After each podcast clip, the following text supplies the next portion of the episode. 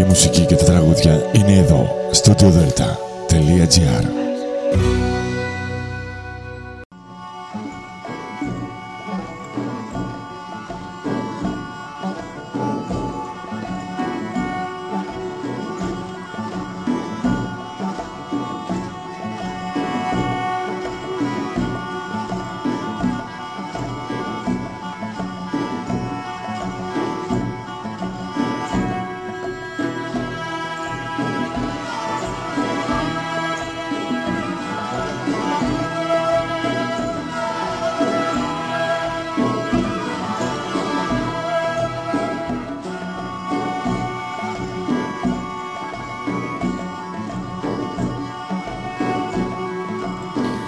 Καλημέρα σας κυρίες και κύριοι.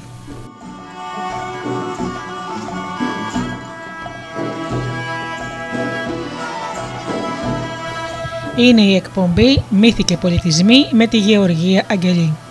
Ζωντανά από το στούντιο Δέλτα, το ραδιόφωνο της καρδιάς μας.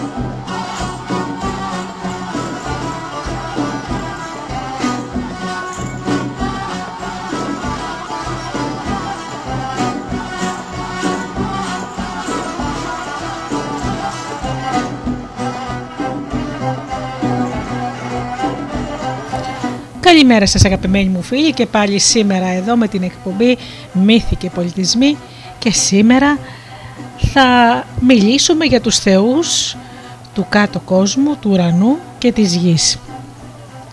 Πρώτα όμως να καλημερίσω και να ευχαριστήσω τους φίλους μας που πληκτρολογούν www.studiodelta.gr και βρίσκονται εδώ μαζί μας στη σελίδα του σταθμού.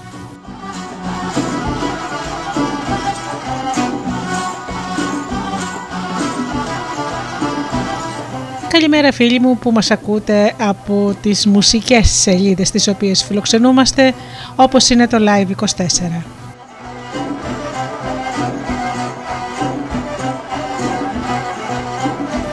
Καλημέρα φίλοι μου που μας ακούτε από κινητά και tablets.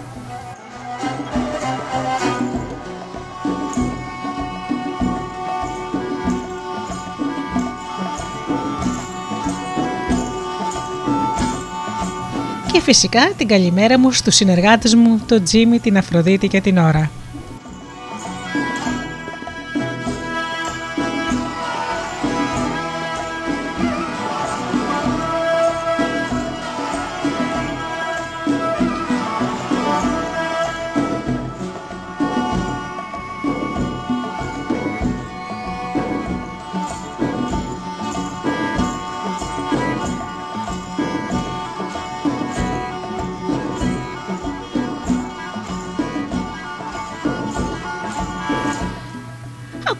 Αρχαία ελληνική μουσική σήμερα.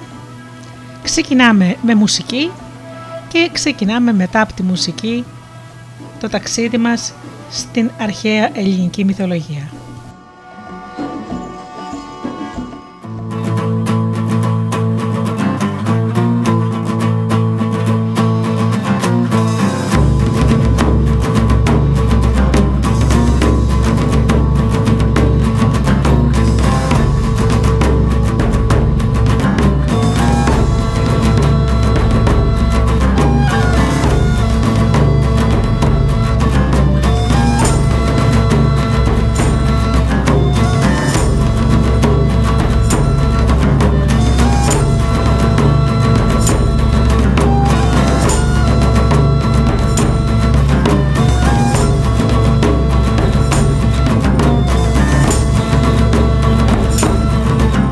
Σκοβάφων, περικιόνιων, πυρίσπορων, νυμφών έρνος εραστών.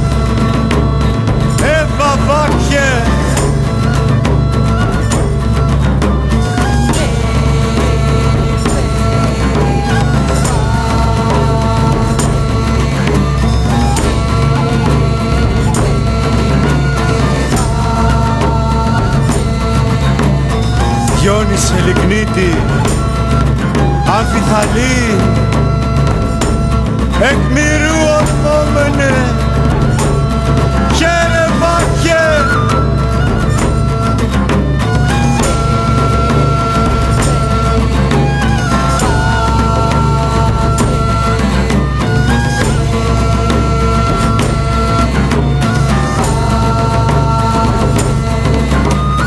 Λύσιε, Χρυσομανή, Βρώμιε, Λινέ, Νήσιε περίπνοε, Εβαβάκιε,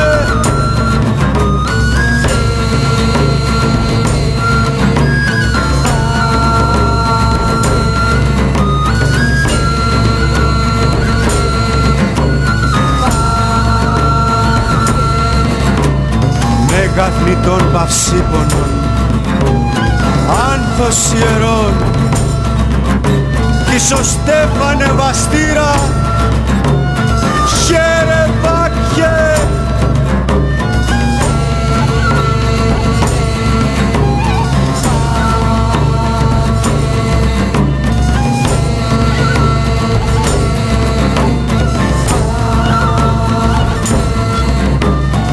Διόνυσε Κισοκόμη Άρχοντα ερήβρωμε Κυκλίσκω σε μακαρπολιώνει με. Χαίρε βάκε.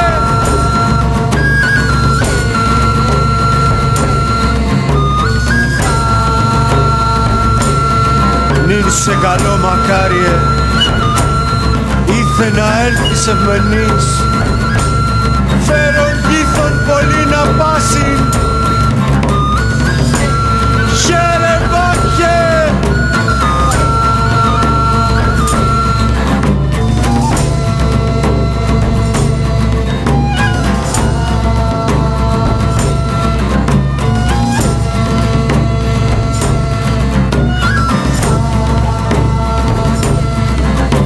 Βρώμιε, αμφιθαλή, ευαστήρα, έλθε μακαρμακευτά Συ που φωνάζεις σε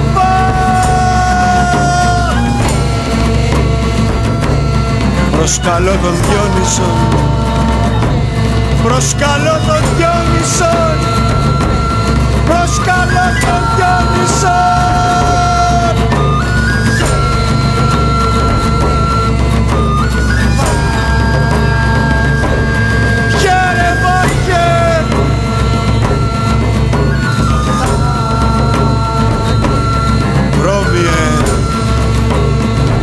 αμφιθαλή εκ μυρού ορμούμενε χαίρε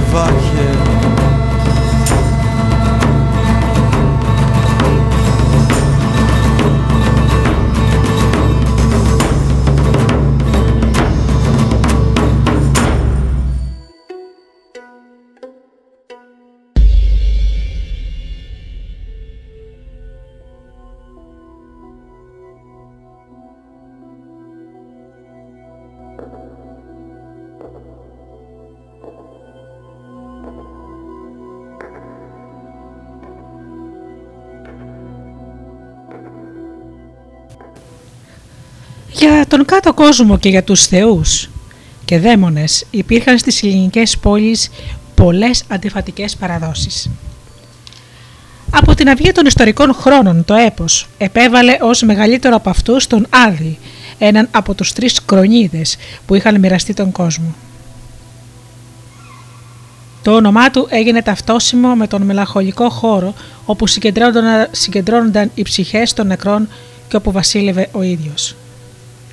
Παλαιότερα ο Ερμής, ο ψυχοπομπός, οδηγούσε τις ψυχές στο βασίλειο του κάτω κόσμου. Αργότερα σε πολλά μέρη πίστευαν πως υπήρχε αθάνατος πορθμεύς, ο Χάρον, που έπαιρνε στο πλοίο του τις ψυχές και τις μετέφερε στον άλλο κόσμο διασχίζοντας τα νερά της λίμνης Αχερουσίας ή του ποταμού Αχέροντα.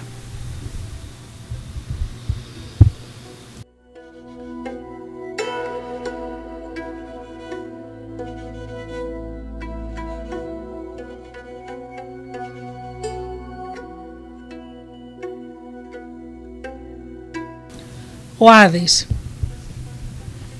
Κατά τους θεογονικούς μύθους, ο Δίας με τον σπαργανωμένων λίθων της μητέρας του Ρέας διέφυγε την επιβολή του πατέρα του Κρόνου. Έπειτα με το φάρμακο της μύτιδας ανάγκασε τον Κρόνο να εξεμέσει τους αδελφούς και τις αδελφές του και άρχισε τον πόλεμο κατά των Τιντάνων και του Κρόνου. Ο Δίας είχε με το μέρος του τους Κύκλοπες, οι οποίοι εφοδίασαν τον ίδιο με το πιο ακαταμάχητο όπλο, τον κεραυνό και τον αδελφό του Ποσειδώνα με την Τρίνα. Ο τρίτος αδελφός, ο Άδης, πήρε από τους Κύκλοπες την Κινέιν, ένα κράνος ή σκούφια που τον έκανε αόρατο εκείνον που τη φορούσε, ενώ ο ίδιος έβλεπε τους άλλους. Όταν ο πόλεμος κατά των Τιντάνων τελείωσε, ο Δίας, ο Ποσειδώνας και ο Άδης μοιράστηκαν τον κόσμο με κλήρο και πήρε ο Δίας την εν ουρανό δυναστεία. Ο Ποσειδώνας την εν θαλάσσι και ο Άδης την κυριαρχία στον κάτω κόσμο. Ο κάτω κόσμος, τα ευρωέντα δώματα του Άδη ήταν μεγάλη έκταση, περιφραγμένη κάτω από τη γη, στην οποία έμπαινε κανείς από πύλη και την φρουρούσε ο Κέρβερος, επιτρέποντας μόνο την είσοδο και όχι την έξοδο. Τα κλειδιά της πύλης έλεγαν πως ο Άδης θα εμπιστευόταν στον ήρωα Εακό, που ήταν ευσεβέστερος των συγχρόνων του και ο μόνος που οι θεοί άκουγαν τις προσευχές του. Όσο ο Εακός βρισκόταν στη ζωή. Στην πύλη του Άδη έφταναν οι νεκροί αφού διέπλεαν με τον Ακάτιον του Χάρονα, τον αχαίροντα ποταμό και την αχερουσία λίμνη. Ο ποταμός και η λίμνη ανήκαν στον απάνω κόσμο. Στον κάτω κόσμο υπήρχε μόνο νερό που πήγαζε από το βράχο, η Στίξ, στην οποία ορκιζόταν η Θεή. Το όνομα της Στίγας προκαλούσε φόβος σε θεούς και ανθρώπους. Σε πολλά μέρη του αρχαίου κόσμου υπήρχαν τα λεγόμενα στόμια του Άδη, όπου γίνονταν οι οροπραξίες μπορούσαν του κάτω κόσμου για την εξηλαίωση των θεοτήτων. Μπορούσαν όμως να ανακαλούνται στα ιερά που ιδρύονταν εκεί και οι ψυχές των νεκρών. Μερικοί μύθοι διηγούνται πως και ζωντανοί ήρωες μπόρεσαν να κατέβουν στον Άδη από τα στόμια αυτά, ιδίως του τένερου και να επανέλθουν κατόπιν στον απάνω κόσμο. Οι θεοί κατέβαιναν ευκολότερα, όπως ο Διόνυσος που χρειάστηκε να αναγάγει τη μητέρα του σε μέλη. Όταν την επανέφερε στον επάνω κόσμο την ονόμασε Θιόνη και ως Θεός την πήρε μαζί του στον ουρανό. Από τις καταβάσεις ηρώων η πιο γνωστή ήταν του Ηρακλή, ο οποίος επιστρέφοντας έφερε μαζί του τον Κέρβερο για να τον παρουσιάσει στον Ευριστέα. Έλεγαν πως ο Ηρακλής είχε χρησιμοποιήσει για την κάθοδο το στόμιο του Τέναρου και για την άνοδο το στόμιο της Ερμιόνης που ήταν πλησιέστερα στην Τύρινθα. Ο Άδης δεν αντιτάχθηκε στην επιχείρηση του Ηρακλή γιατί πήρε τη διαβεβαίωση πως ο Κέρβερος δεν θα έλειπε πολύ καιρό μακριά από το βασίλειο του κάτω κόσμου, αλλά και γιατί είχε προσωπική πείρα της μαχητικότητας του Ηρακλή. Κατά την εκστρατεία του ήρωα εναντίον της Μεσσηνιακής Πύλου, ο Άδης θέλησε να συμπαρασταθεί στους Πύλιους και πολεμούσε στο πλευρό τους. Χτυπήθηκε όμως από τον Ηρακλή και κατέφυγε στον ιατρό των θεών Πεΐωνα για να περιποιηθεί τα τραύματά του. Όταν λοιπόν ο Ηρακλής ήρθε στο βασίλειό του και ζήτησε να πάρει το σκύλο του Άδη, ο Άδης τον έθεσε ένα μόνο όρο. Να μην χρησιμοποιήσει κατά του Κέρβερου το ξύφος ή τα βέλη του, αλλά να τον καταπαλέσει με τους βραχίονες και το σώμα του. Ο Ηρακλής σεβάστηκε την επιθυμία του Άδη και αντιμετώπισε χωρίς όπλα τον Κέρβερο και τα φίδια της ουράς και των νότων του. Τελικά το θηρίο υπέκυψε και ακολούθησε ειρηνικά τον Ηρακλή κατά την άνοδο στον επάνω κόσμο και κατά την επιστροφή. Εξίσου γνωστή ήταν η κάθοδος του Ορφέα για την επαναφορά της Ευρυδίκης. Ο Άδης έδειξε και σε αυτή την περίπτωση κατανόηση. Έθεσε όμως πάλι ένα όρο στον Ορφέα. Να προπορεύεται ο ίδιος οδηγώντας επάνω την Ευρυδίκη, αλλά να μην γυρίσει να την αντικρίσει προτού φτάσει στο σπίτι του. Ο Ορφαία όμως από τη λαχτάρα του να δει τη γυναίκα του δεν μπόρεσε να συμμορφωθεί με τη σύσταση και έτσι η Ευρυδίκη ξαναγύρισε στον κόσμο των σκιών. Τρίτη κάθοδο των ζωντανών ηρώων στον Άδη είναι του Θησία και του Πυρίθου, που είχε σκοπό την απαγωγή της Περσεφόνη, της βασίλισσας του κάτω κόσμου, που την ήθελε για γυναίκα του ο Πυρίθου. Οι ήρωες έφτασαν στον Άδη, αλλά πιάστηκαν εχμάλωτοι. Ο Άδης δεν φανέρωσε από την αρχή τις κακές του προσθέσεις, αλλά προσποιήθηκε πως ετοίμασε για αυτούς ξένια. Τους έβαλε λοιπόν να καθίσουν στον θρόνο της λύθης, όπου προσδέθηκαν με σπήρες μεγάλων φιδιών. Εκεί θα έμεναν δεμένοι για να βασανίζονται αιώνια χωρίς να πεθαίνουν. Όταν ο Ηρακλής κατέβηκε από τον Κέρβερο, έλυσε τον Θησέα, εμποδίστηκε όμως να κάνει το ίδιο για τον Πυρίθου, που ήταν ο κυριότερος ένοχος που το έμεινε εκεί δεμένος για πάντα. Η βασίλισσα που την απαγωγή της σχεδίασαν οι δύο αυτοί οι ήρωες δεν παρουσιάζεται από τους μύθους ως ύπαρξη του κάτω κόσμου, αλλά το επάνω, από όπου την είχε απαγάγει ο Άδης. Η μητέρα της η Δήμητρα που δεν ήξερε την τύχη της κόρης της, πλανιόταν επί εννέα μέρες και εννέα νύχτες, χωρίς τροφή, αναζητώντας τα ίχνη της πάνω στη γη. Στο τέλος με τη μεσολάβηση του Δία, πέτυχε να παραμείνει η κόρη μόνο το 1 τρίτο του έτους με τον Άδη και τα υπόλοιπα 2 τρίτα με τους θεούς του επάνω κόσμου και με τους ανθρώπους. Μετά τη συμφωνία, όταν ήρθε η στιγμή να φύγει για πρώτη φορά η κόρη της, η κόρη από τον Άδη, να επανέλθει στον απάνω κόσμο, ο Άδης της έδωσε να φάει ένα σπυρί που θα την έκανε να εγκαταλείψει πάλι τη μητέρα της και να ξανάρθει στον άντρα της.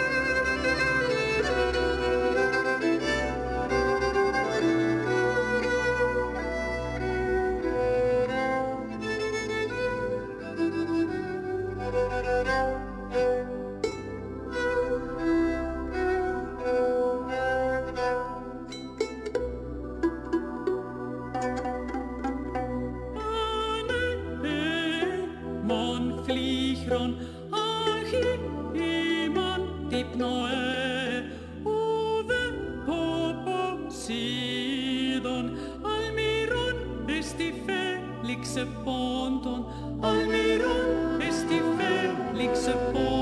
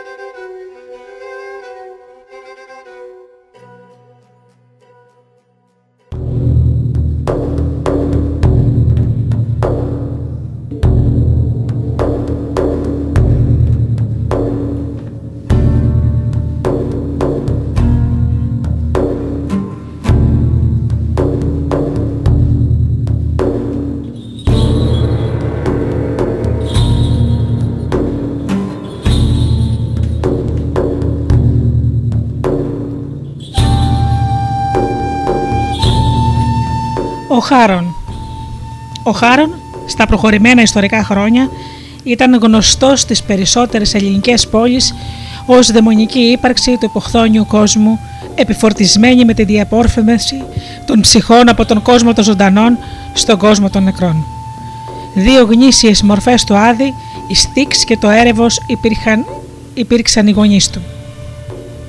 Το έργο του Χάρονα προϋποθέτει την πίστη πως οι δύο κόσμοι των ζωντανών και των νεκρών χωρίζονται με ποτάμι ή λίμνη και πως η φυλασσόμενη από τον Κίνα του Άδου πύλη του υποχθόνιου βασιλείου βρισκόταν στην αντίπερη όχθη του υδάτινου χωρίσματος και ήταν προσιτή μόνο με το ακάτιο του Χάρονα.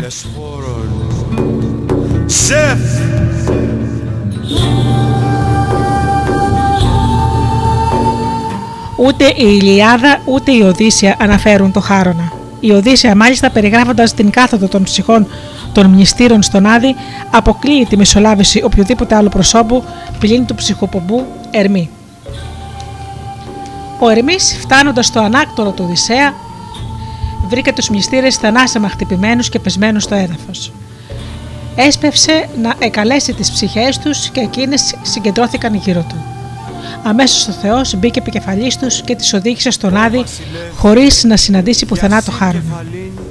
Τοπικές παραδόσεις για το χάρο να είναι βέβαιο πως υπήρχαν στα, αρχαία, στα, αρχαία, στα αρχαϊκά χρόνια, γιατί το έπος Μινιάς που είχε ιδιαίτερη προτίμηση σε θέματα σχετιζόμενα με τον κάτω κόσμο, με καταβάσεις ονομαστών θνητών στον Άδη και με τιμωρίες οικίας σεβών ανθρώπων, έκανε λόγο και για τον Χάρονα, τον οποίο παρουσίαζε ως γέρο πορθμέα, όπως τον παρέστησε και ο πολύγνωτος στη Νέκια της Δελφικής Λέσχης των Κνηδίων, πριν από τα μέσα του 5ου αιώνα π.Χ. Ο Παυσανίας που είδε την ζωγραφική σύνθεση του πολυγνώτου και ήξερε και το ποίημα της Μινιάδας στο οποίο συχνά παραπέμπει, σημειώνει πως ο Πολύγνωτος ακολούθησε τον ποιητή της Μινιάδας στην παράσταση του Χάρονα.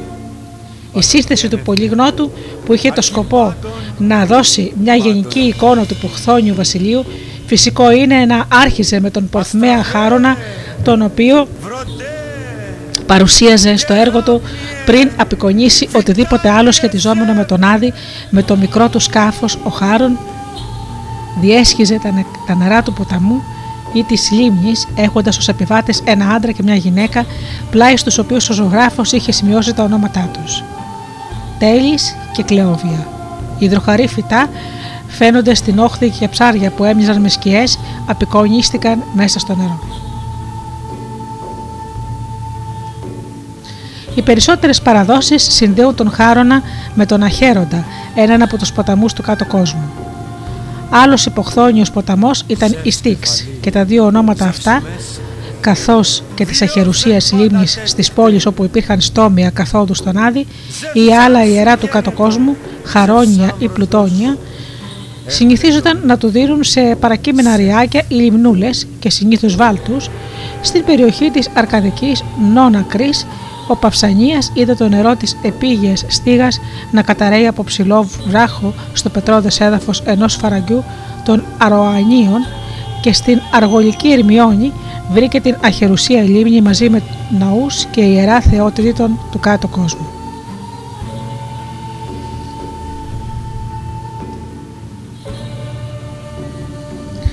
Το όνομα του Χάρονα, που είναι ελληνικό και σημαίνει τον πρόξενο χαράς, μπορούσε να δίνεται και σε ανθρώπους. Γνωστός ο λογογράφος Χάρον από τη Λάμσακο που είχε γράψει και χρονικά της πατρίδας του.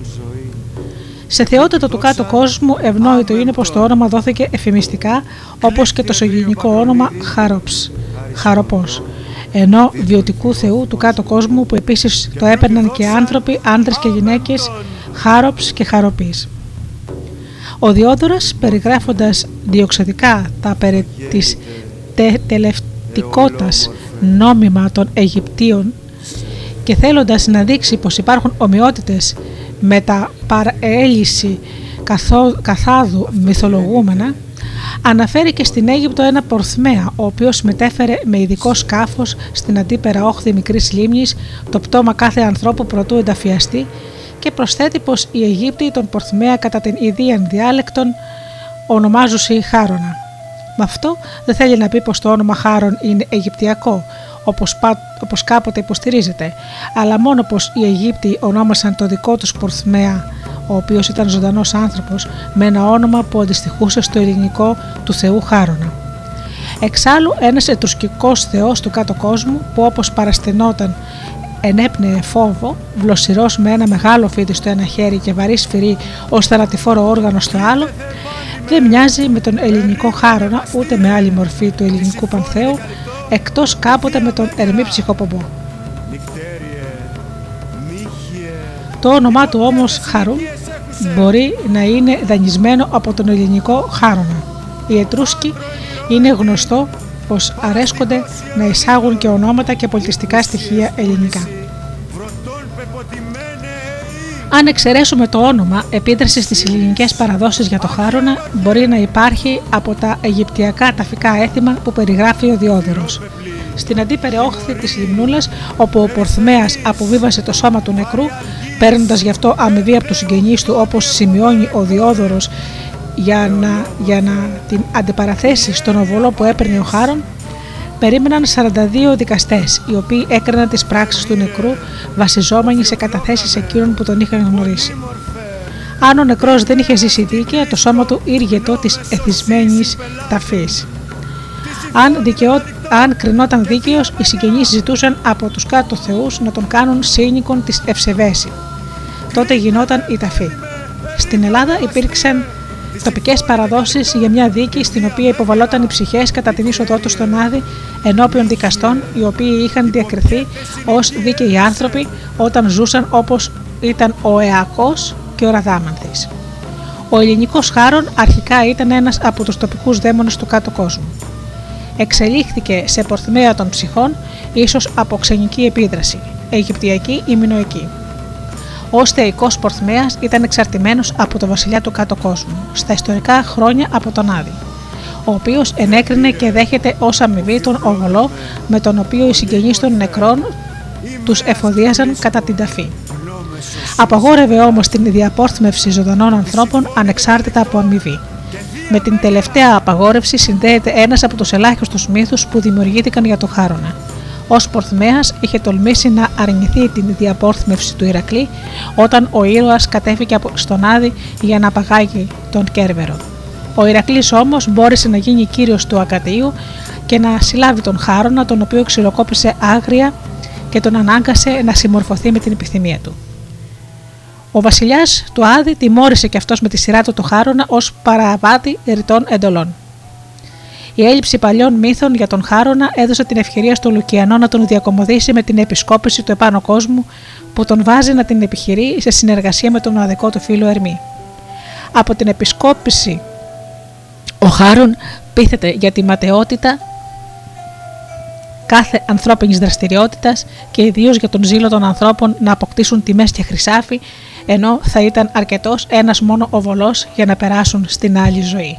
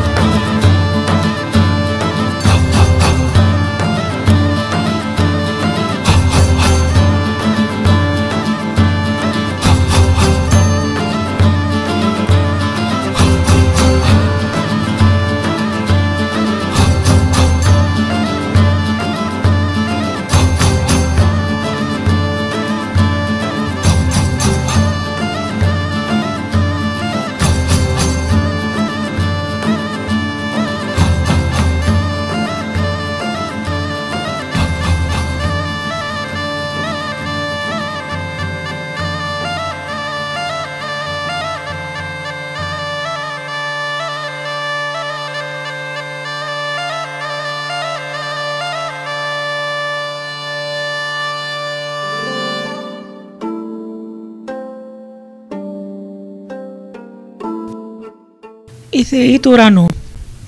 Η ιδέα του πατέρα του εν της ουρανής, όπως φαίνεται από τη μελέτη της ιστορίας των πολιτισμών, ήταν ανέκαθεν εριζωμένη από ως τις πιο πρωτόγονες συνειδήσεις.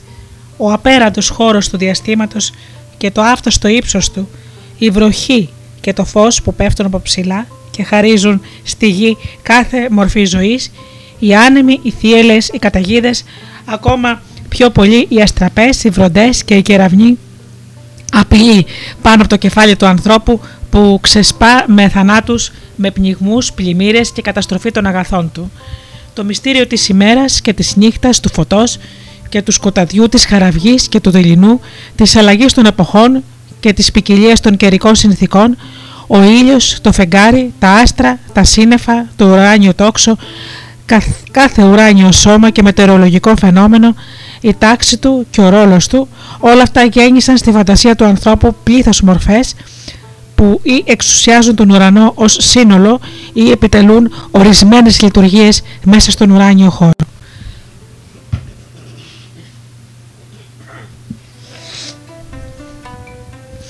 Τέτοιοι θεοί στην αρχαία Ελλάδα, οι πιο πολλοί θεοί του φωτός, τις μέρες και της νύχτας ήταν ο ίδιος ο ουρανός, πολλοί τιτάνες, ο ήλιος, η Περίων, ο Απόλλων, ο Φαέθων, ο Ήφαιστος, ο Προμηθέας, ο Εθέρας, ο Δίας, ο, ο Εωσφόρος, η Σελήνη, η Ελένη, η Ηλέκτρα, η Εκάτη, η Άρτεμις, η Πασιφάη, η Φίβη, η Ιώς, ακόμα και η Λιτό, η Αθηνά και άλλοι. Από όλους τους θεούς, βέβαια εδώ δεν μπορούν να εξεταστούν παρά μόνο όσοι δεν ανήκουν σε άλλες ενότητες.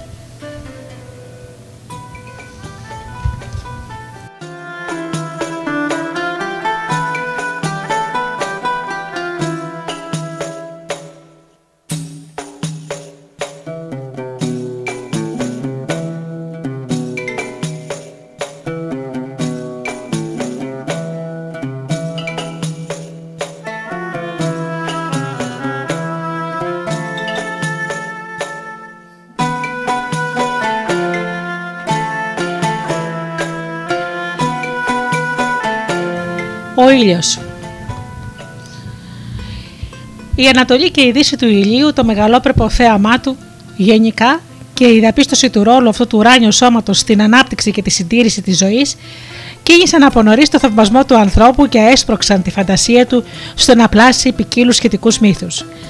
Έτσι, οι αρχαίοι Έλληνες και βέβαια όχι μόνο αυτοί, φαντάστηκαν τον ηλιακό δίσκο σαν μάτι του ουρανού που επιβλέπει από ψηλά κάθε μορφή ζωής πάνω στη γη, ακόμα και σαν ολόκληρο πρόσωπο που τα πλούσια χρυσόξανθα μαλλιά του, ένα γύρω από αυτό ή ένα στέμα ή ένα στεφάνι είναι οι ακτίνες του. Και αφού αυτό το πρόσωπο φαίνεται να κάνει κάθε μέρα μια μεγάλη διαδρομή ψηλά πάνω στη γη, είπαν πως έχει και φτερά, αυτή είναι στο μύθο η πρώτη εικόνα του ηλίου που το όνομά του δείχνει αυτόν που καίει και φωτίζει ή αυτόν που ακτινοβολεί και που θερμαίνει. Με τον καιρό αυτή η πρώτη εικόνα εξελίχθηκε και ο ακούραστος ημεροδρόμος έγινε ο ενίοχος και ο πολεμιστής πάνω στο άρμα του που το σέρνουν άλογα. Φυσικά και αυτά φτερωτά ενώ ο ίδιος που φορά χιτόνα από φως και που έχει στο κεφάλι αστραφτερή περικεφαλαία κρατά στο χέρι τόξο και με αυτό ρίχνει τα βέλη του που δεν είναι άλλα από τις ηλιακτίδες.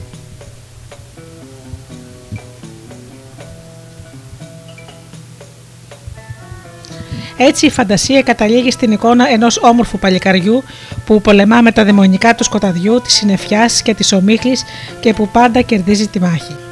Με βάση αυτές τις εικόνες, τις στερεωμένες από νωρίς της συνείδησης του λαού, ένας ομερικός ύμνος εγκομιάζει. Τον ήλιο τον ακάματο και όμοιο με τους αθανάτους, που φέγγει και για τους θνητούς και τους αθάνατους θεούς, καβάλα στα λογό του, τον που με μάτια τρομερά πίσω από το κράνος το χρυσό βλέπει και που από αυτό λαμπρές ακτίνες όλο φως γυαλίζουν και από τους κρόταφους μάγουλα που λάμπουν και που κρατούν σε όλο το πρόσωπο το φεγκοβόλο τη χάρη απλωμένη.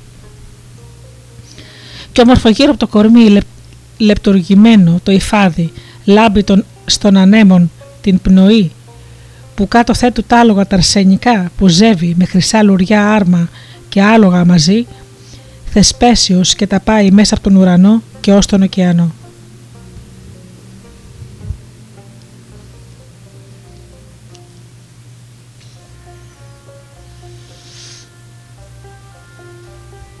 Για το άρμα του ήλιου έλεγαν ακόμα πως ήταν και αυτό από φωτιά και πως τα άλογα που το έστερναν ήταν δύο ή τέσσερα και βέβαια από την ποικιλία των μύθων τα ονόματα αυτών των αλόγων είναι πολύ περισσότερα. Σημασία όμως έχει εδώ το γεγονός ότι όλα είναι ενδεικτικά της φυσιογνωμίας και του έργου του Θεού. Μεγαλύτερη διάδοση είχαν τα ονόματα.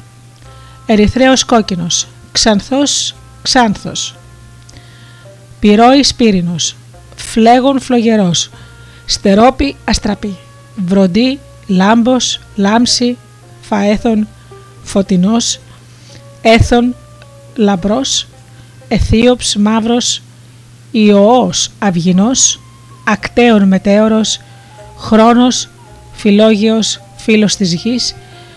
Και από αυτά τα άλογα ο ήλιος καθώς έλεγαν είχε χαρίσει και στον γιο του τον Αιήτη, τον πατέρα της Μύδιας ή και στην ίδια τη Μύδια που βέβαια ήταν εγγονή του. Ακόμα έλεγαν πως είχε δώσει και στον Ηρακλή. Ο ήλιος στα λογά του, που ήταν αθάνατο όπως και ο αφέντης τους, τα τάιζε με ένα μαγικό βοτάνι που φύτρωνε στην άνοιξη στα νησιά των Μακάρων και ήταν όμοιο με την, με την αμβροσία, το ίδιο με εκείνο που γεύτηκε ο Γλάφκος και έγινε θάνατος. Για να κάνει ο ήλιος με το άρμα του την καθημερινή διαδρομή του, σηκώνεται καθώς πίστευαν το πρωί από τη μεριά του Μεγάλου ωκεανού που περιβρέχει ολόκληρη τη γη, αφήνει πίσω του τη νέα, την δική του χώρα, καθώς και την ερυθρά θάλασσα και τη χώρα των Αιθιώπων, όπου το χειμώνα περνά τον πιο πολύ καιρό του και υψώνεται προς το κέντρο του ουράνιου θόλου πάνω από όλες τις χώρες του κόσμου και από εκεί κατηφορίζει προς τα βουνά και τέλος κατεβαίνει στην άλλη άκρη του ωκεανού, στην Ερήθια, τη χώρα των δυτικών Αιθιώπων, των μαύρων γενικά του δυτικού κόσμου, από όπου βρίσκονται τα ιερά κοπάδια με τα ολοκόκκινα βόδια του Θεού. Στην αρχή οι άνθρωποι πίστευαν ότι ο ήλιος κατοικεί μέσα σε ένα σπήλαιο πίσω από τα βουνά και ότι από εκεί ξεκινά το πρωί και εκεί καταλήγει το βράδυ. Αργότερα όμως πίστευαν ότι ο ήλιος έχει δύο όμορφα παλάτια, το πρώτο στην Ανατολή και το δεύτερο στη Δύση. Το ξεκίνημά του και στην, και στην επιστροφή του χαιρετούν και παραστέκουν στον ήλιο οι ώρες και οι νηρίιδες. Η θέτης το πρωί ανοίγει τη θύρα στο αμαξοστάσιο για να ξεκινήσει το άρμα, ενώ το βράδυ περιμένει τον ήλιο στην άκρη του ωκεανού ο Ποσειδώνας και ο φόσφορος παραλαμβάνει τα άλογα για να τα καθαρίσει και να τα ξεκουράσει. Την επιστροφή του ήλιου τραγουδά ο Στησίχωρος δίνοντας τον Θεό με ανθρώπινη ζεστασιά αφού τον περιβάλλει με τα γνωρίσματα του καλού οικογενειάρχη που γυρίζει στο σπιτικό του ύστερα από τον γάμο του ημέρες και ο ήλιος σε κατέβαινε σε χρυσαφένιο τάση. Ο γιος του υπερίωνα, τον ωκεανό περνώντας, να φτάσει μέσα στη νυχτός στη ιερής στα βάθη, στη μάνα, στη γυναίκα του, στα αγαπητά παιδιά του. Το ερώ της χώρας της κόκκινης, το ρεύμα, τον πορφυρένιο το βυθό, στην πατοτρόφο λίμνη, τον Αιθιώπων τη λαμπρή, στο ωκεανού την άκρη, όπου τα θάνατο κορμί ο παντεπόπτης ήλιος και τον ατιών τον κάματο πάντα σε αυτόν τον τόπο, χύνοντας από το μαλακό θερμό νερό αναπάβει.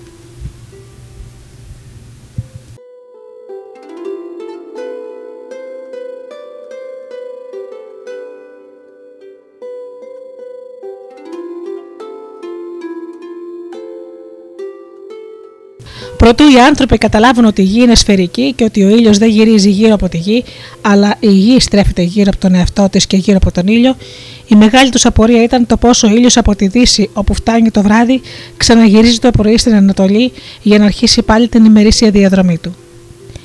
Έτσι, ο Μίμνερμος περιγράφει ένα χρυσόφτερο κρεβάτι που μεταφέρει μέσα στη νύχτα τον αποκοιμισμένο Θεό στην αφετηρία του. Ενώ στη Σύχορο μιλάει για χρυσαφένιο τάση, που σαν σχεδία ταξιδεύει στον ωκεανό με επιβάτη το Θεό, κάνοντας δρόμο αντίστροφο από τη Δύση στην Ανατολή.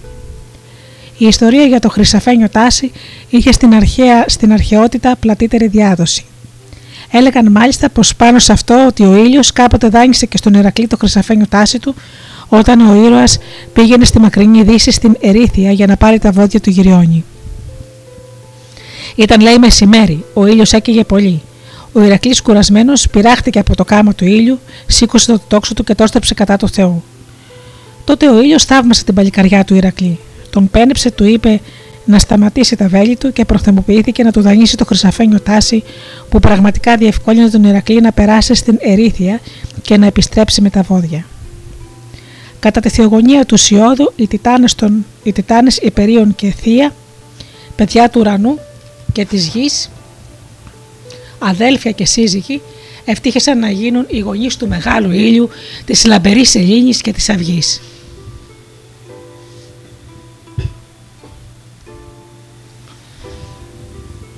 Αυτή η γενεολογία βεβαίωνεται και από τον ομερικό ύμνο εις ήλιον, μόνο που εδώ η μητέρα του ήλιου δεν ονομάζεται θεία, αλλά ευρυφάεσα, χωρίς βέβαια να αφήνεται να εννοηθεί ότι πρόκειται για άλλο πρόσωπο.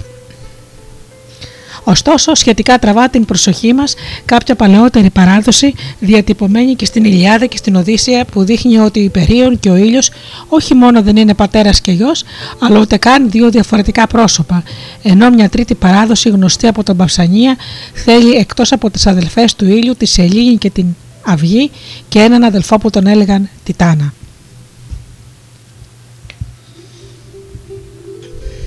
Η γυναίκα του ήλιου, άλλοι έλεγαν πως ήταν η Σελήνη, η αδελφή του.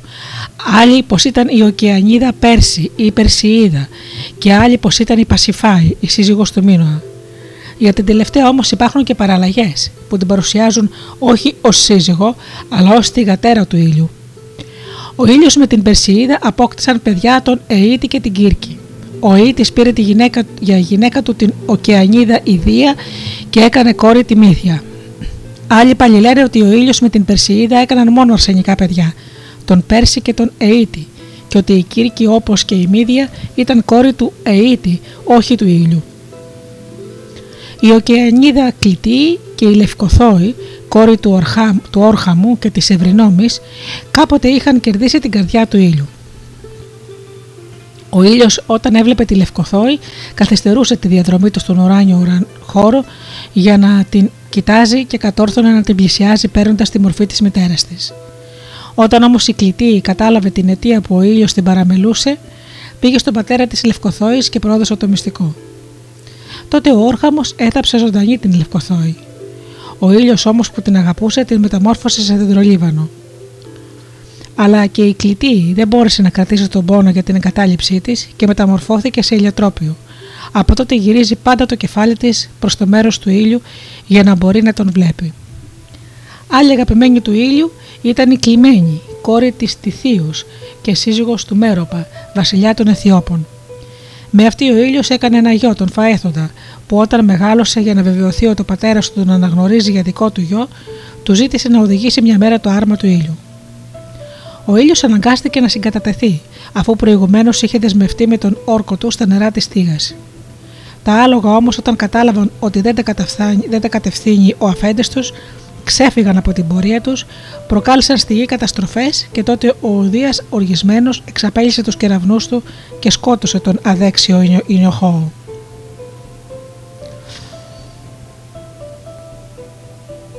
Από όλες τις γυναίκες, πιο πολύ φαίνεται πως ο ήλιο είχε αγαπήσει τη Ρόδο, κόρη της Αμφιτρίτης ή της Αφροδίτης. Πάνω σε αυτή την ιστορία αγάπης, ο Πίνδαρος αφηγείται στην μοιρασιά του κόσμου από τους Θεούς. Ο ήλιος δεν ήταν παρόν, πιστός καθώς φαίνεται στο καθήκον της καθημερινής διαδρομής του και έτσι τον ξέχασαν και δεν του όρισαν μερίδιο. Όταν επέστρεψε ο ήλιος και διαπιστώθηκε ότι τον είχαν ξεχάσει, ο Δίας προθυμοποιήθηκε να ξαναγίνει από την αρχή η μοιρασιά. Τότε ο ήλιος είπε ότι αυτό δεν ήταν απαραίτητο και ότι το έφτανε να, τον αναγνωρίσουν, να το αναγνωρίσουν την κυριότητα πάνω σε ένα μεγάλο νησί που εκείνος από ψηλά το είχε δει να σχηματίζεται και να αναδύεται από τα βάθη της θάλασσας. Όλοι οι θεοί συμφώνησαν χωρίς δυσκολία και όταν το νησί βγήκε στην επιφάνεια, ο ήλιος πήρε την αγαπημένη του στο νέο του νησί και του έδωσε το όνομά της. Και εκεί ενώθηκε μαζί της και απόκτησε 7 σοφά παιδιά. Το πρώτο τους, ο Κέρκαφος, έκανε γιους τον Κάμυρο, τον Ιάλισο και τον Λίνδο, αυτούς που έχτισαν την Κάμυρο, την Ιαλισό και την Λίδο, τις τρεις πόλεις της Ρόδου.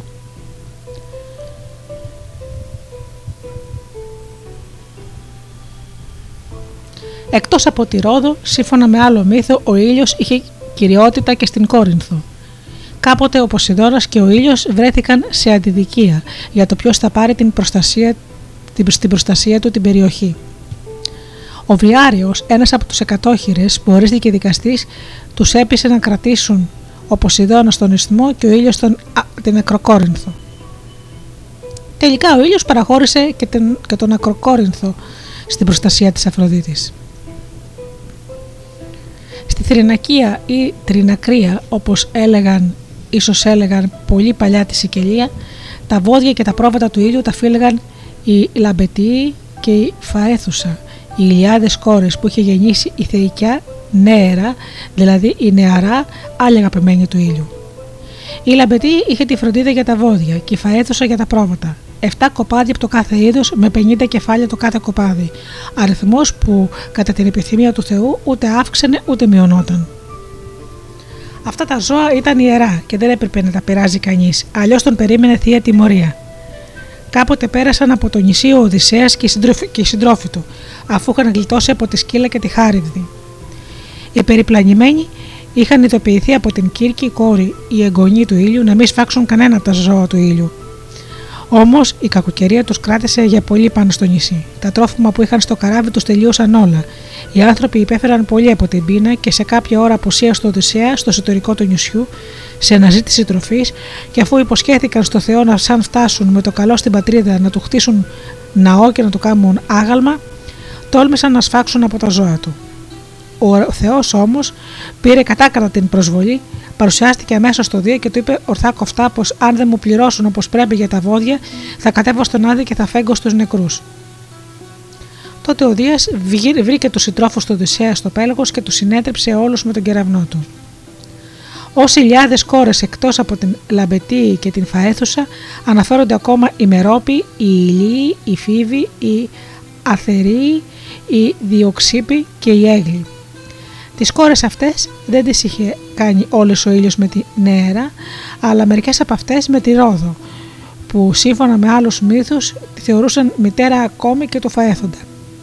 Για την τελευταία από αυτές την Έγλη, άλλοι έλεγαν ότι δεν ήταν κόρη, αλλά αγαπημένη του ήλιου και ότι με αυτήν ο Θεός είχε κάνει τις χάρετε.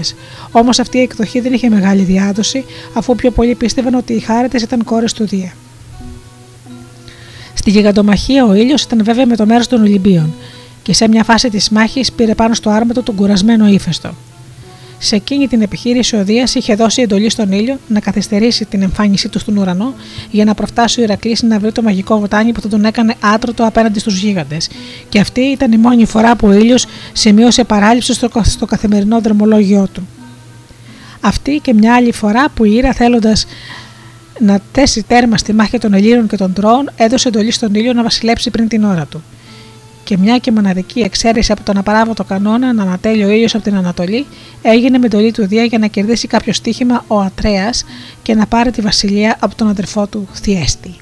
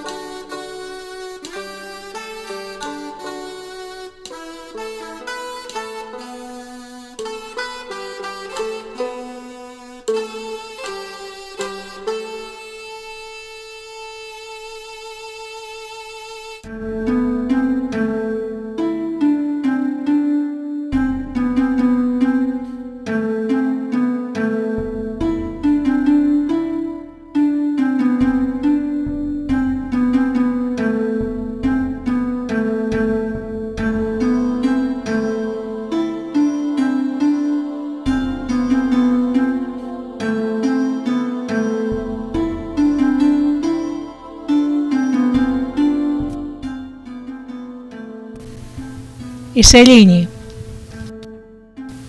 Αδελφή του ήλιου και της Υιός, κατά τις πιο γνωστές παραλλαγές του μύθου ήταν η Σελήνη, που το όνομά της σήμαινε τη φωτεινή τη λαμπερή από το Σέλας.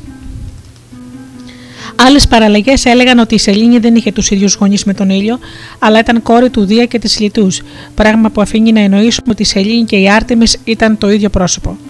Σε αυτή την περίπτωση ο ήλιος δεν ήταν αδελφός της Ελλήνη, αλλά αγαπημένος της σύζυγος. Ακόμα, σύμφωνα με άλλη παράδοση και παραλλαγή, ο πατέρας της ήταν ο ήλιος. Τέλος, αρκαδικές παραδορούσαν κόρη του γίγαντα Πάλαντα. Στην Αθήνα πίστευαν ότι η Σελήνη από το σπέρμα του Δία είχε φέρει στον κόσμο την Πανδία, μητέρα του Πανδίωνα, βασιλιάς της Αθήνας. Επίσης πίστευαν ότι η Έρση, που το όνομά της σήμαινε τη δροσιά, και που ήταν γνωστή σαν μια από τις τρεις κόρες του Αθηναίου βασιλιά και έκροπα, αλλού πάλι πίστευαν ότι από τις σχέσεις της Ελλήνης με τον ήλιο είχαν γεννηθεί τρεις ώρες που αντιπροσώπευαν τις εποχές του χρόνου.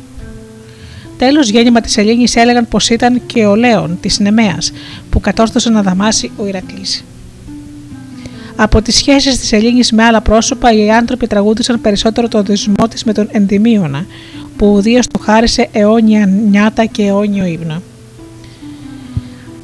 Η θεά πήγε συχνά στις, νύχ, τις νύχτες και τον έβρισκε κοιμισμένο στη σπηλιά του, πάνω στο βουνό Λάτμο της Καρίας. 50 κόρες ήταν η καρπή αυτού του έρωτα.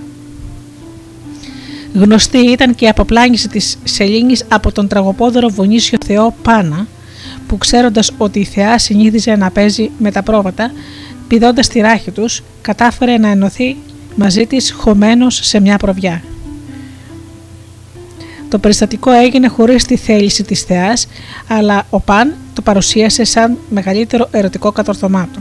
Στη γεγαντομαχία η Σελήνη όπως και ο ήλιος και η Υιός πήρε εντολή από το Δία να καθυστερήσει την εμφάνισή της στον ουρανό για να προφτάσει ο Ηρακλής να βρει το μαγικό βότανο που θα τον έκανε άτρωτο απέναντι στους γίγαντες.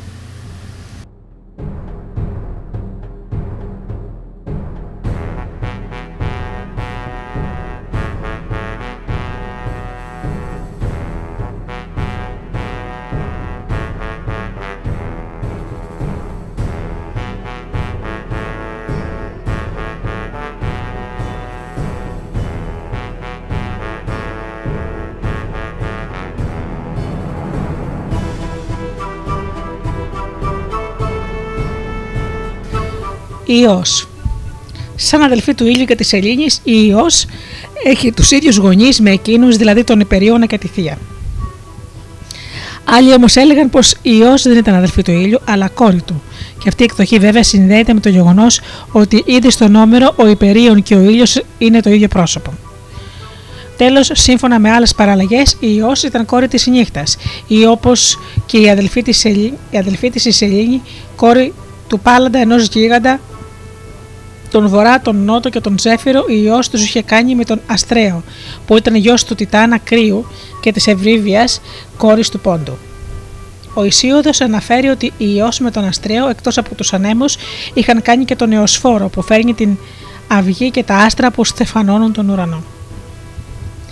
Κάποτε ιός ερωτεύτηκε τον Τιθονό, έναν νέο που η ομορφιά του έμεινε παρομοιώδης, τον άρπαξε με το πύρονο άρμα της και τον μετέφερε στον ωκεανό στην μακρινή δύση. Τον εγκατέστησε στο παλάτι της, τον παντρεύτηκε και επειδή ήθελε να ζήσει μαζί του για πάντα, πήγε και παρακάλεσε το Δία να κάνει τον αγαπημένο του σε θάνατο. Ξέχασε όμως να ζητήσει και αιώνια νεότητα για τον Τιθονό. Έτσι, όσο ο αγαπημένος ήταν νέος, η ιό χαιρόταν μαζί του. Όταν όμως άσπισαν τα μαλλιά του, εκείνη δεν πήγαινε πια στο κρεβάτι του, φρόντιζε όμως να μην του λείπει η τροφή και καθαρά ρούχα. Έτσι σιγά σιγά ο τυθονό ζάρωσε τόσο πολύ από τα βαθιά γεράματα που χωρούσε και στην κούνια ενός μωρού και δεν μπορούσε να κουνηθεί καθόλου, παρά μόνο η φωνή του ακουγόταν σαν του μικρού παιδιού ή σαν του τζίτζικα.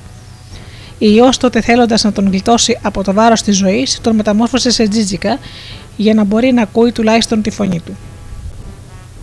Καρπός του έρωτα της ιούς και του τυθονού ήταν ο Μέμνον και ο Ημαθίων. Για τον δεύτερο έλεγαν ότι θέλησε να εμποδίσει τον Ηρακλή να πάρει τα μήλα των Εσπερίδων και κατά την αναμέτρηση μαζί του σκοτώθηκε. Για τον Μέμνονα έλεγαν πως είχε γίνει βασιλιάς των Αιθιώπων και πως με πολύ στρατό πήγε να βοηθήσει τους Τρόες όταν τους πολιορκούσαν οι Έλληνες. Η Υιό είδε με τα μάτια της το γιο της να πέφτει χτυπημένος από το χέρι του Αχηλέα. Νεκρό στην αγκαλιά της τον μετέφερε στον κάτω κόσμο και από τα δάκρυά της μουσκεψε από δροσιά η γη και από τον πόνο της χλώμιασε το πρωινό και τα σύννεφα σκοτίνιασαν τον ουρανό και έκρυψαν τον ήλιο. Και η μάνα ήθελε να μείνει για πάντα στον κάτω κόσμο και να φέγει μόνο για το γιο της. Άλλο όμορφο παλικάρι που αγάπησε η Υιός ύστερα από τον Τιθονό ήταν ο Ορίων, ο γίγαντας του νυχτερινού ουρανού. Στο δρόμο προς την Ανατολή όπου ο Ορίων έλπιζε να ξαναβρει το φως του, όπου ο Ινοπίων τον είχε τυφλώσει για το βιασμό της κόρης του, τον συνάντησε η Υιός, τον άρπαξε όπως και τον Τιθονό και τον πήρε μαζί της στη δήλου, αλλά δεν μπόρεσε να τον χαρεί για πολύ γιατί της τον σκότωσαν από φθόνο. Άλλος ξακουστό νέος για την ομορφιά του ήταν ο Κλήτος, ο γιος του Μαντία, από τη γενιά του Μάντι Μελάμποδα. Και αυτόν τον αγάπησε ιό και τον πήρε κοντά της για να ζήσει και αυτός τη ζωή των αθανάτων. Τέλος, ένα τέταρτο παλικάρι με εκπληκτική ομορφιά που έκανε την Ιώ να ερωτευτεί και να τον αρπάξει όπως και τα άλλα ήταν ο Κέφαλος, γιος του Ερμή και της Έρσης ή του Διήνο, Διήωνα και της Διομήδης, κόρης του Ξούθου. Για αυτή την περίπτωση οι άλλοι έλεγαν πως η Υιός έκανε από το σπέρμα το κέφαλο τον Φαέθοντα που για την ομορφιά του τον αγάπησε και τον άρπαξε η Αφροδίτη και άλλοι έλεγαν ότι ο κέφαλος κατάφερε να αντισταθεί στην ιό και να μείνει πιστό στη γυναίκα του την Πρόκριδα, κόρη του Ερεχθέα, βασιλιά της Αθήνας.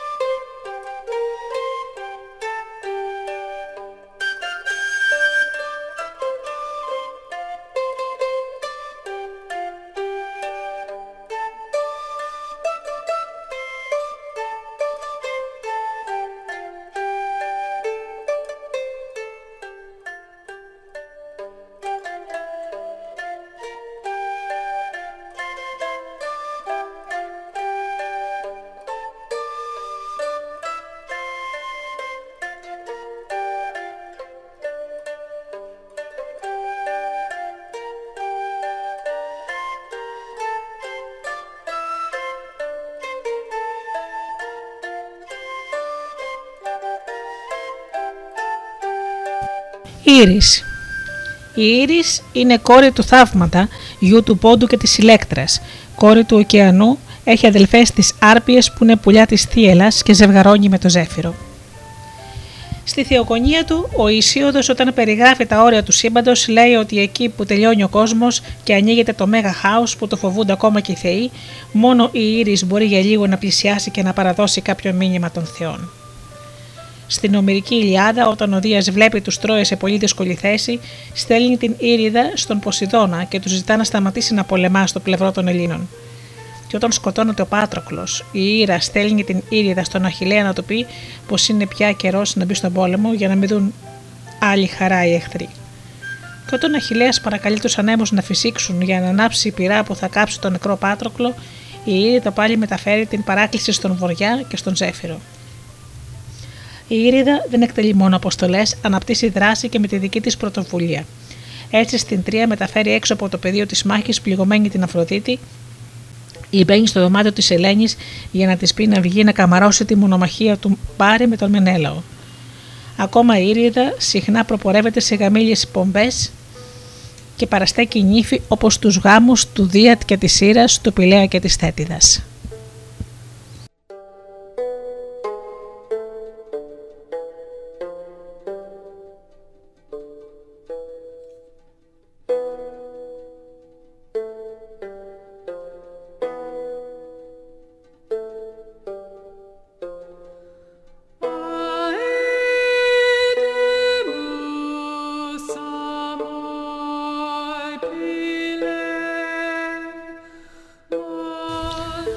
Εωσφόρος, Φόσφορος και Έσπερος. Τον Εωσφόρο ο Ιωός τον γέννησε αφού ζευγαρώθηκε με τον Αστραίο. Αδέλφια του ήταν ο Βορράς, ο Νότος και ο Ζέφυρος. Άλλοι πάλι έλεγαν ότι η Ιωός γέννησε τον Εωσφόρο από το ζευγάρωμά της με τον Κέφαλο. Έλεγαν ακόμα ότι ο Εωσφόρος ήταν πατέρας της Τιλάβγης και του Κίικα, αλλά για τον Κίικα οι πιο πολλοί πίστευαν πως είχε πατέρα τον Έσπερο. Για τον Έσπερο άλλοι έλεγαν πως είχε τους ίδιους γονείς με τον Εωσφόρο και άλλοι πως ήταν γιος ή αδελφός του Άτλαντα και πως απόκτησε κόρη την Εσπερίδα που ζευγαρώθηκε με τον Άτλαντα και γέννησε τις Εσπερίδες, ενώ άλλοι έλεγαν πως ο πατέρας των Εσπερίδων ήταν ο ίδιος ο Έσπερος. Έλεγαν ακόμα πως ο Έσπερος τον καιρό που ζούσε στη γη ήταν ένα παλικάρι ξεχωριστό, πως έδειχνε πάντα στους θεούς την, την τιμή που τους πρέπει και πως ήταν γεμάτο φροντίδα και ανθρωπιά. Γι' αυτό και οι Δοί τον έκαναν άστρο να λάμπει στον ουρανό νωρίς το βράδυ. Σύμφωνα με αυτή την ιστορία, ο Έσπερος έφυγε από τη γη αφού ανέβηκε στην κορυφή του Άτλαντα για να καμαρώσει τον ουρανό με τα, αδέλφια, με τα αστέρια του. Τότε ένας ξαφνικός και δυνατός άνεμος τον σήκωσε ψηλά και τον πήγε εκεί που είναι τώρα η μόνιμη θέση του.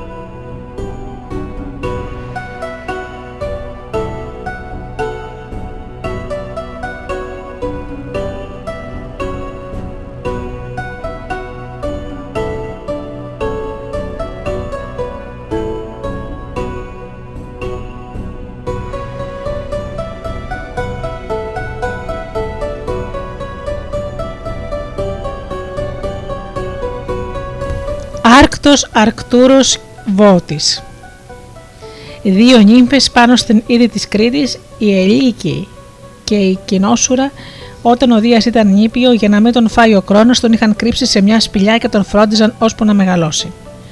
Αυτές τις νύμφες ο Δίας, όταν πήρε στα χέρια του την εξουσία του κόσμου, από ευγνωμοσύνη τις πήρε κοντά του στον ουρανό και τις έκανε αστέρια. Αυτές είναι η μεγάλη και η μικρά Άρκτος. Τις έβαλε μάλιστα σε τέτοια θέση στο βορρά που να μην βασιλεύουν ποτέ και να μπορούν έτσι οι άνθρωποι όταν ταξιδεύουν να τις έχουν για σημάδι.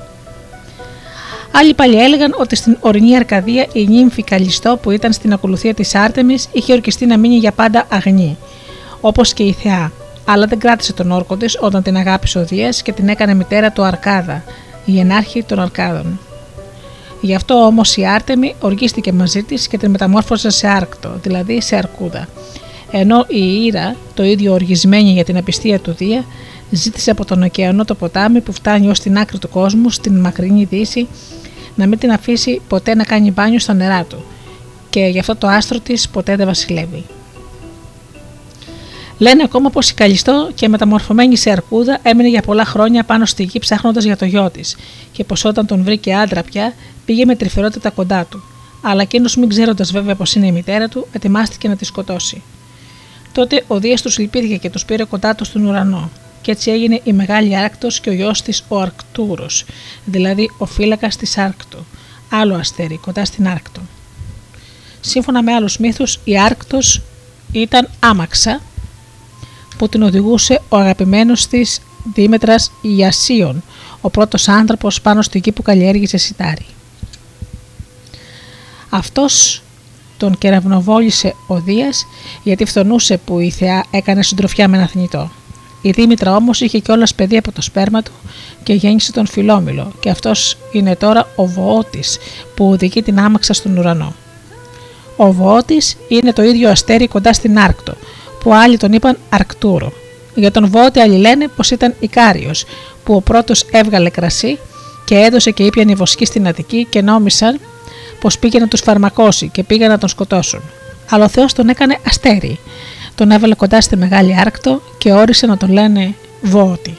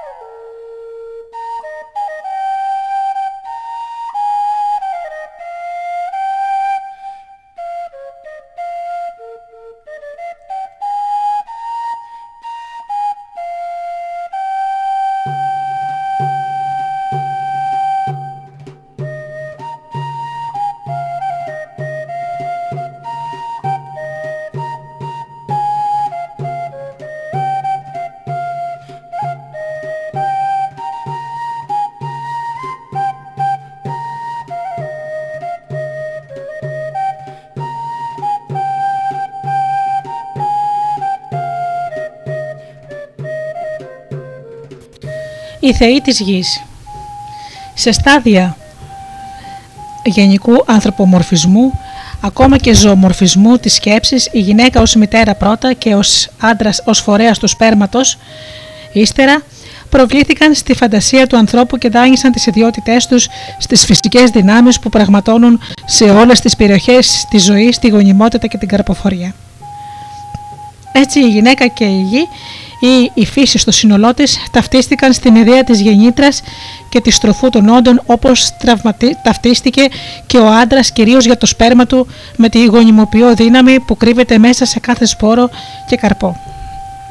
Ο θαυμασμός του ανθρώπου καθώς διαπίστωνα την γεννητικότητα, την γονιμότητα, την βλάστηση, την καρποφορία μέσα στον κύκλο του χρόνου, ο φόβος του για τα εμπόδια αυτής της διαδικασίας πολλές φορές ολέθρια για τη συνέχιση της ζωής, καταστροφές, αρρώστιες, θάνατοι, η αδυναμία του για την πρόληψη, για την αποτελεσματική αναμέτρηση με τα κακά, έπλασαν στη φαντασία του θεότητες που ενεργούν τις διεργασίες για την συνέχιση της ζωής και θεότητες που βλάφτουν ή προστατεύουν από κάθε κακό τις διεργασίες αυτές.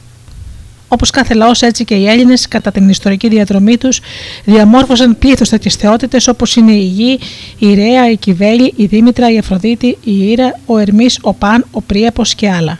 Από αυτές τις θεότητες θα παρουσιάσουμε μερικές.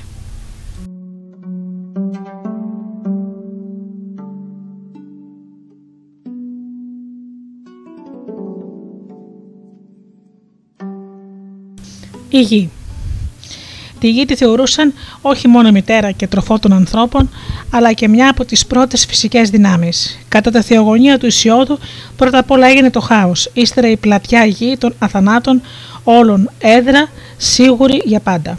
Και ο έρος. Η γη, δίχως πόθο ερωτικό, γέννησε πρώτα τον ουρανό και ύστερα τα όρη και τον πόντο. Από το σπέρμα του ουρανού η γη γέννησε τους τιτάνες, τους κύκλοπες και τους εκατόχειρες, ενώ από το σπέρμα του πόντου γέννησε τον Ιρέα, τον Θαύματα, τον Φόρκη και την Κιτό. Παραλλαγές των μύθων μας λένε ότι η γη γέννησε για πολλά τέρατα όπως και πολλά τέρατα όπως τις Άρπιες, τις Ειρήνες, την Έχιδνα, τη Χάριβδη, τον Σκορπίωνα και τον Άργο, τον Πίθωνα και τον Δράκοντα της Κολχίδας. Ακόμα έλεγαν ότι πολλοί αυτόχθονες γενάρχες των Ελλήνων όπως ο Πελασγός, ο Κέκροπας και ο Ριχθόνιος είχαν μητέρα τη γη. Επειδή ο ουρανός κρατούσε τους τιτάνες φυλακισμένους στα βάθη της γης, εκείνη έπεισε τον Κρόνο να εκδικηθεί τον πατέρα τους. Έτσι ο Κρόνος με το δραπάνιο του που το έδουσε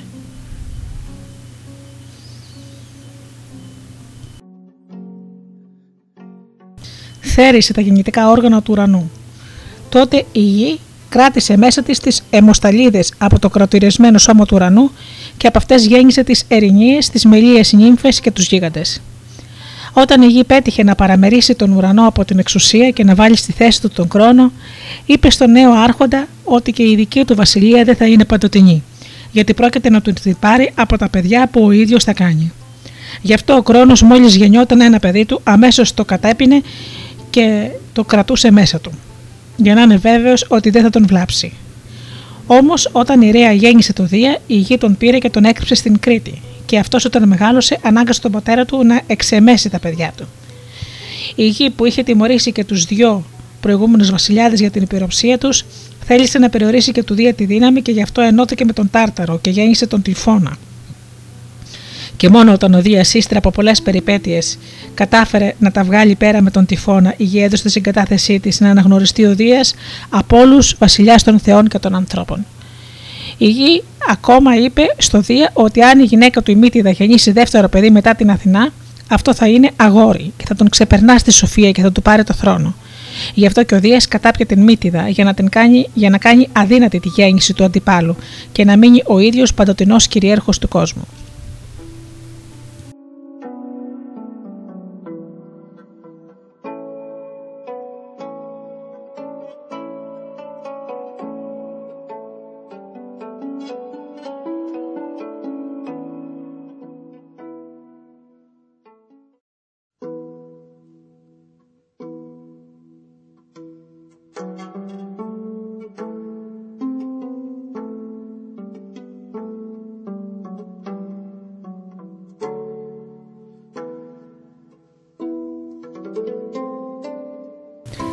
Ρέα. Η Ρέα ήταν κόρη του ουρανού και της γης, μια από τις Τιτανίδες, αδελφή και σύζυγος του Κρόνου. Μητέρα του Δία, του Ποσειδώνα, του Άδη, της Σύρα, της Δήμητρας και της Εστίας, δηλαδή των πιο πολλών και των πιο σημαντικών από τους Ολύμπιους. Όταν ο Κρόνος έγινε βασιλιάς του κόσμου, η γη του είπε ότι η βασιλεία του δεν θα είναι πάντοτε νη, γιατί θα του τον αφαιρέσει ένα από τα παιδιά του. Φοβισμένος από αυτό, ο Κρόνο κάθε φορά που η ρέα του έκανε ένα παιδί, αμέσως το κατάπινε και το κρατούσε μέσα του για να είναι βέβαιος ότι δεν θα τον βλάψει. Η Ρέα ήταν απαρηγόρητη με αυτό το κακό που δεν την άφηνε να χαρεί τα παιδιά της. Και όταν πια επρόκειται να φέρει στον κόσμο το Δία, πήγε και παρακάλεσε τους γονείς της στον ουρανό και τη γη να τη συμβουλέψουν να βρει τρόπο να κρύψει το παιδί. Ο ουρανός και η γη την άκουσαν και τη πλαχνίστηκαν. Και όταν γεννήθηκε ο Δίας, η γη τον πήρε μαζί της στην Κρήτη και τον έκρυψε σε ένα σπήλαιο το Αιγαίων Όρος. Εκεί, όπως είδαμε στη Θεογονία, σώθηκε και μεγάλωσε ο Δίας. Στην Αρκαδία ιστούσαν κάτι παρόμοιο και για τη γέννηση του Ποσειδώνα. Και γι' αυτό το γιο της τον έσωσε η Θεά λέγοντας τον χρόνο ότι είχε γεννήσει ένα πουλάρι και πως θα το προσφέρει.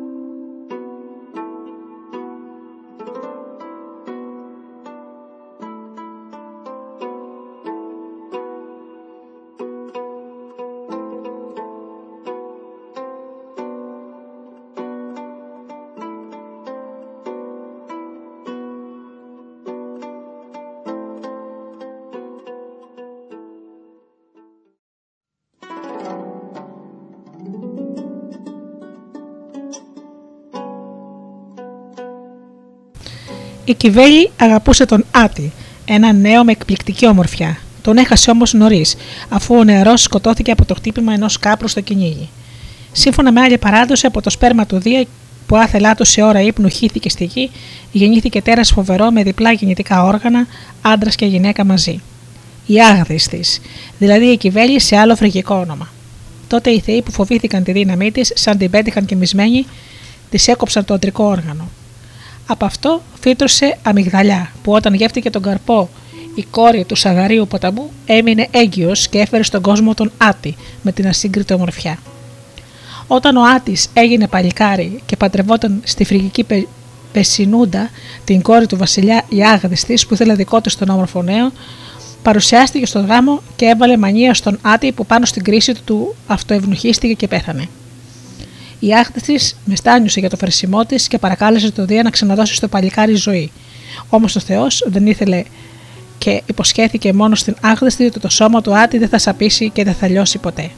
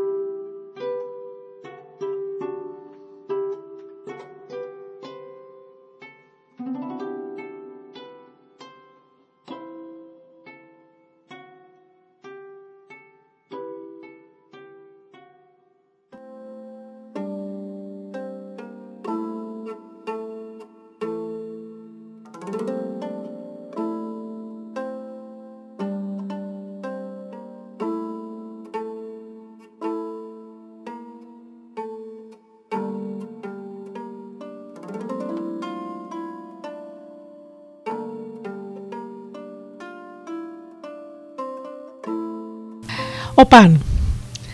Τραγωπόδερο τριχωτός σε όλο το σώμα, με κέρατα και αυτιά μητερά και με το πιο πλατή γέλιο στα χείλη, θορυβόδη αλλά και φίλος της ερημιάς, ψυχή καθεραχούλας, σίδεντρου, βουνοκορφής, πηγής κεριακιού, σύντρεφο και προστάτης των βοσκών και των κυνηγών, χαροπός συνοδός της Κιβέλη και του Διόνυσου, μπεκρής, χορευταράς και μάστορας του αυλού, ακούραστος επιβίτορο των κατσικιών, αλλά και λάγνος εραστής νυμφών και αγοριών, ήταν ο Παν, γέννημα και θρέμα της ορεινής Αρκαδίας. Σύμφωνα με τους πιο γνωστούς μύθους, ο Παν ή δεν είχε γονείς ή ήταν γιος του Αρκάδα, ή του ουρανού και της γης, ή του κρόνου και της Ρέας, ή του Ερμή με κάποια νύμφη ή κάποιου άλλου θεού. Στον, ερενό, στον ομερικό ύμνο, η Σπάνα αναφέρεται ότι η μητέρα του μόλις είδε ότι έκανε το γιο τερα, τερατοπών, τον εγκατέλειψε τρομαγμένη, ενώ ο Ερμής δέχτηκε καλόκαρτα το γιο του, τον τύλιξε σε δέρματα λαγού και τον πήρε μαζί του στον Όλυμπο, και εκεί που ήταν συναθρισμένοι όλοι οι θεοί, τους τον παρουσίασε και αυτοί χάρηκαν με την καρδιά τους σαν τον είδαν και τον αγάπησαν. Και πιο πολύ από όλους τον έκανε φίλο του ο Διόνυσος. Άλλοι έλεγαν ότι ο Πάνας ήταν δίδυμος άδερφος του Αρκάδα του Γενάρχη των Αρκάδων και ότι είχε ανατραφεί μαζί με το Δία πάνω στην είδη της Κρήτης και ακόμα ότι σαν φίλος του Δία από τα νηπιακά χρόνια στάθηκε στο πλευρό του κατά την τιτανομαχία ή την γιγαντομαχία και ότι με τις άγριες κραυγές του που γέμιζαν τις χαράδρες και τους λόγους έσπερνε πανικός τους αντιπάλους των Ολυμπίων. Η ίδια λέξη πανικός προέρχεται από τον Πάνα. Αυτή η ενέργεια του Πάνα πίστευαν ότι είχε επαναληφθεί στη μάχη του Μαραθώνα, όπου ο Πάνας με τις άγριες κραυγές του έσπηρε πανικό ανάμεσα στους Πέρσες. Γι' αυτό οι Αθηναίοι και άλλοι Έλληνες τον τίμησαν ιδιαίτερα και διέδωσαν τη λατρεία του και μάλιστα έπλεσαν τον μύθο ότι ο Παν με μια από τις νύμφες είχε κάνει γιο τον Κρότο. Οι κάτοικοι της Αρκαδικής Φιγαλίας έλεγαν ότι μια φορά που η Δήμητρα είχε εξαφανιστεί από το πρόσωπο της γης, οργισμένη για την αρπαγή της κόρης της ή για το βιασμό της ίδιας από τον Ποσειδώνα, για πολύ καιρό κανείς, ούτε άνθρωπος ούτε Θεός δεν ήξερε που βρισκόταν η Θεά. Και όλα όσα τρέφει η γη χανόταν και οι άνθρωποι από το λοιμό όλα ένα λιγόστευαν. Ο Πάνας ήταν εκείνος που κατάφερε να την ανακαλύψει κρυμμένη σε ένα σπήλαιο έξω από τη φυγάλια, μαυροφορεμένη και παρηγόρητη από τη θλίψη της που έτρεξε να, να το πει στο Δία. Και τότε ο Θεός έστειλε στη Δήμητρα τις μοίρες, που με πολύ κόπο την έπεισαν να περιορίσει την οργή της και τη λύπη της και να ξαναγυρίσει κοντά στους Θεούς και τους ανθρώπους που την αγαπούν και τη τιμούν. Για τη σχέση του με τη μουσική θεωρούν τον Πάνα εφευρέτη του ποιμενικού αυλού, της Σύριγκο, και έλεγαν ότι η Σύριγκ ήταν νύμφη που όταν την κυνήγησε ο Πάν για να αποφύγει το βιασμό μεταμορφώθηκε σε καλαμιά. Από αυτή την καλαμιά έκοψε ο Παν και έφτιαξε τη φλογέρα του και με αυτή πήγε να ανταγωνιστεί τον Απόλλωνα που έπαιζε τη λύρα του, χωρίς βέβαια να μπορέσει να φανεί ανώτερος από το θεό της μουσικής. Πάνω σε αυτό λένε πως ο Μίδας, ένας από τους κριτές του μουσικού αγώνα, έδωσε την ψήφο του για τον Πάνα. Αλλά ο Απόλλων εκδικήθηκε τον Μίδα κάνοντάς τον να έχει αυτιά γαϊδάρο. Άλλη νύμφη που μεταμορφώθηκε σε δέντρο για να αποφύγει τον Πάνα ήταν η Πίτης, δηλαδή η Πεύκη. Γι' αυτό ο Παν συνήθιζε να στολίζει το κεφάλι του με κλαδιά της. Μια τρίτη νύμφη, η ηχό που θέλησε να ακούσει το λόγο, λόγο το λάγνο κάλεσμά του, κατακριοργήθηκε από τους οπάνου που ο Παν έβαλε στο μυαλό του μανία και το μόνο που επέζησε από την όμορφη νύμφη ήταν η φωνή της, η ηχό. Σύμφωνα με άλλο μύθο, η ηχό δεν είχε αυτό το τέλος, αλλά ζευγαρώθηκε με τον Πάνα και γέννησε την Ήγα, που η Ήρα για λόγους ερωτικής αντιζηλία τη μεταμόρφωσε σε σουσουράδα, ενώ για την ίδια την ηχό λένε πως πέθανε από τον καημό της όταν δεν βρήκε ανταπόκριση στον ερωτά της για τον Άρκισο. Κομπάζοντα για τις ερωτικές του επιτυχίες, ο Παν έλεγε πως είχε κοιμηθεί με όλες τις μενάδες της ακολουθίας του Διόνυσου. Πάντως, η πιο μεγάλη επιτυχία σε αυτή τη δραστηριότητά του φαίνεται πως ήταν η αποπλάγηση της Σελήνης, ξέροντας ότι η Θεά συνήθιζε να παίζει με πρόβατα, πηδώντας τη ράχη τους. Ο Παν κατάφερε να ενωθεί μαζί της ντυμένους με μια προβιά. Για το θάνατο του Πάνα μιλούσαν οι Έλληνες στα στερνά χρόνια του αρχαίου κόσμου. Θαλασσινοί που έπλεαν προς την Ιταλία άκουσαν κάποτε από τις ακτές κραυγές και θρήνου από το μήνυμα πως ο Μέγας Παν πέθανε.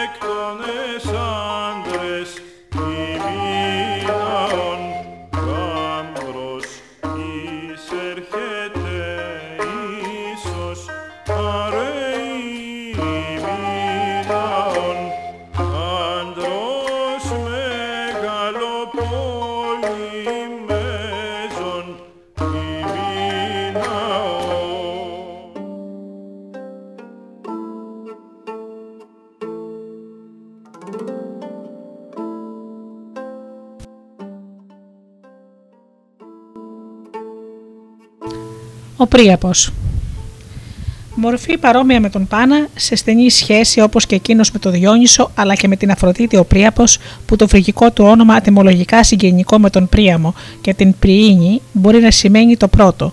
Είχε στη δικαιοδοσία του γενικά τη γονιμότητα όχι μόνο στο ζωικό αλλά και στον φυτικό κόσμο. Ειδικά ευνοούσε τον σαρκικό έρωτα και εκπροσωπούσε το αντρικό γεννητικό όργανο ως φορέα ζωής. Οι αρχαίοι τον φανταζόταν και τον παρίστηναν συχνά δύσμορφο και χοντροκομμένο χωριάτι με σόκοπο με γένια και μαλλιά απεριποίητα. Κάποτε και με κέρατα κρυαριού.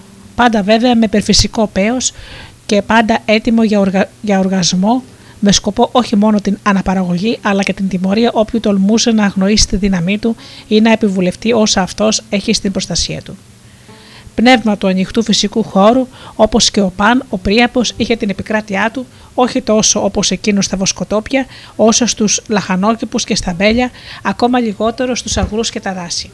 Οι αρχαίοι πίστευαν ότι ο Πρίαπος προστάτευε τα ζώα και τα φυτά, όχι μόνο το κάρπισμά τους, αλλά και από, τον, από το κακό μάτι και από την αρπακτικότητα ζώων και ανθρώπων.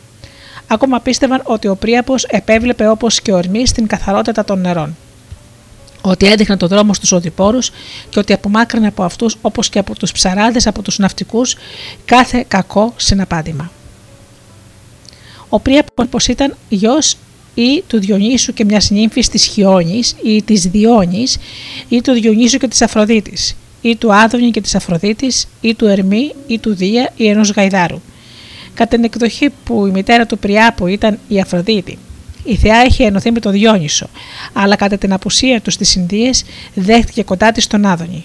Ύστερα υποδέχτηκε ως νικητή τον Διόνυσο κατά την επιστροφή του και αποσύρθηκε στη Λάμσακο όπου γέννησε και το γιο της.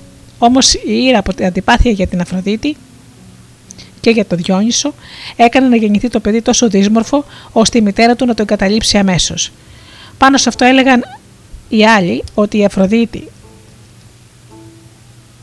στο γυρισμό τους από την Αιθιοπία είχε ενωθεί με το Δία και ότι γι' αυτό ήταν οργισμένη. Η Ήρα έκανε τόσο άσχημο το Ιππρίαπο, ώστε η μητέρα του να τον εκθέσει στο βουνό, όπου το βρέφος έτυχε να σωθεί από κάποιο βοσκό. Στη Λάμσακο, όπου ο Πρίαπος είχε μεγαλώσει, πίστευαν ότι ο ίδιος είχε θεμελιώσει την πόλη τους. Σε άλλες όμως πόλεις, αντίζηλες της Λαμσάκου, έλεγαν ότι τον Πρίαπο για το περφυσικό του πέος τον είχαν διώξει από την πατρίδα του και ότι αργότερα αναγκάστηκαν να τον θεοποιήσουν και να τον λατρέψουν. Έλεγαν ακόμα ότι ο Πρίαπος ακολούθησε τον πατέρα του τον Διόνυσο κατά το διωγμό του από την Ήρα και ότι η Αφροδίτη του είχε κάνει ένα ολοπόρφυρο, χιτόνα για να ταιριάζει με την ομορφιά της ή για να του κρύβει την ασχήμια. Στην ακολουθία του Διόνυσου, ο Πρίαπο συνάντησε ένα γάιδερο που ο Θεός τον είχε πρικήσει με ανθρώπινη φωνή και τον προκάλεσε σε σύγκριση του γεννητικού του οργάνου. Όταν φάνηκε ότι το ζώο υστερούσε σε μέγεθος ή σύμφωνα με άλλη παραλλαγή ότι υπερτερούσε ο Πρίαπο, σκότωσε το γάιδερο και τότε ο Διόνυσος από συμπάθεια για το άτυχο ζώο το έκανε αστερισμό. Άλλοι όμως έλεγαν ότι ο Πρίαπο σκότωσε το γάιδερο, όχι για αυτόν τον λόγο, αλλά ότι γκάριζε τη στιγμή που εκείνος ήταν έτοιμος να ενωθεί με κάποια νύμφη αποκοιμισμένη και την ξύπνησε και έτσι ματέωσε την πραγμάτωση της επιθυμίας του. Σύμφωνα με κάποια παραλλαγή αυτού του μύθου, η νύμφη λεγόταν Λωτής και ξέφυγε από τον ανεπιθύμητο εναγκαλιασμό με το, με το να μεταμορφωθεί σε λωτό.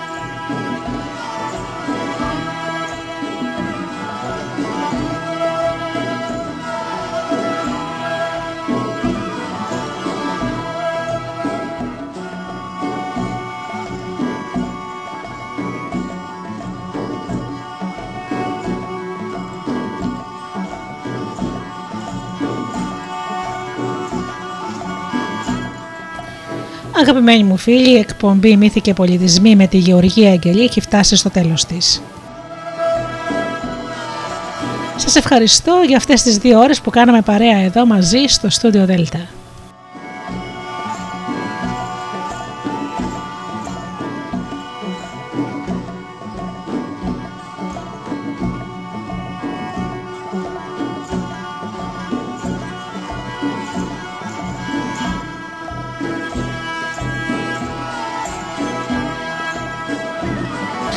Ανανεώνω το ραντεβού μας για το επόμενο Σάββατο στις 10 το πρωί όπως πάντα. Μέχρι τότε αγαπημένοι μου φίλοι σας εύχομαι να περνάτε καλά, να είστε καλά και αγαπήστε τον άνθρωπο που βλέπετε κάθε μέρα στον καθρέφτη. Καλό σας απόγευμα.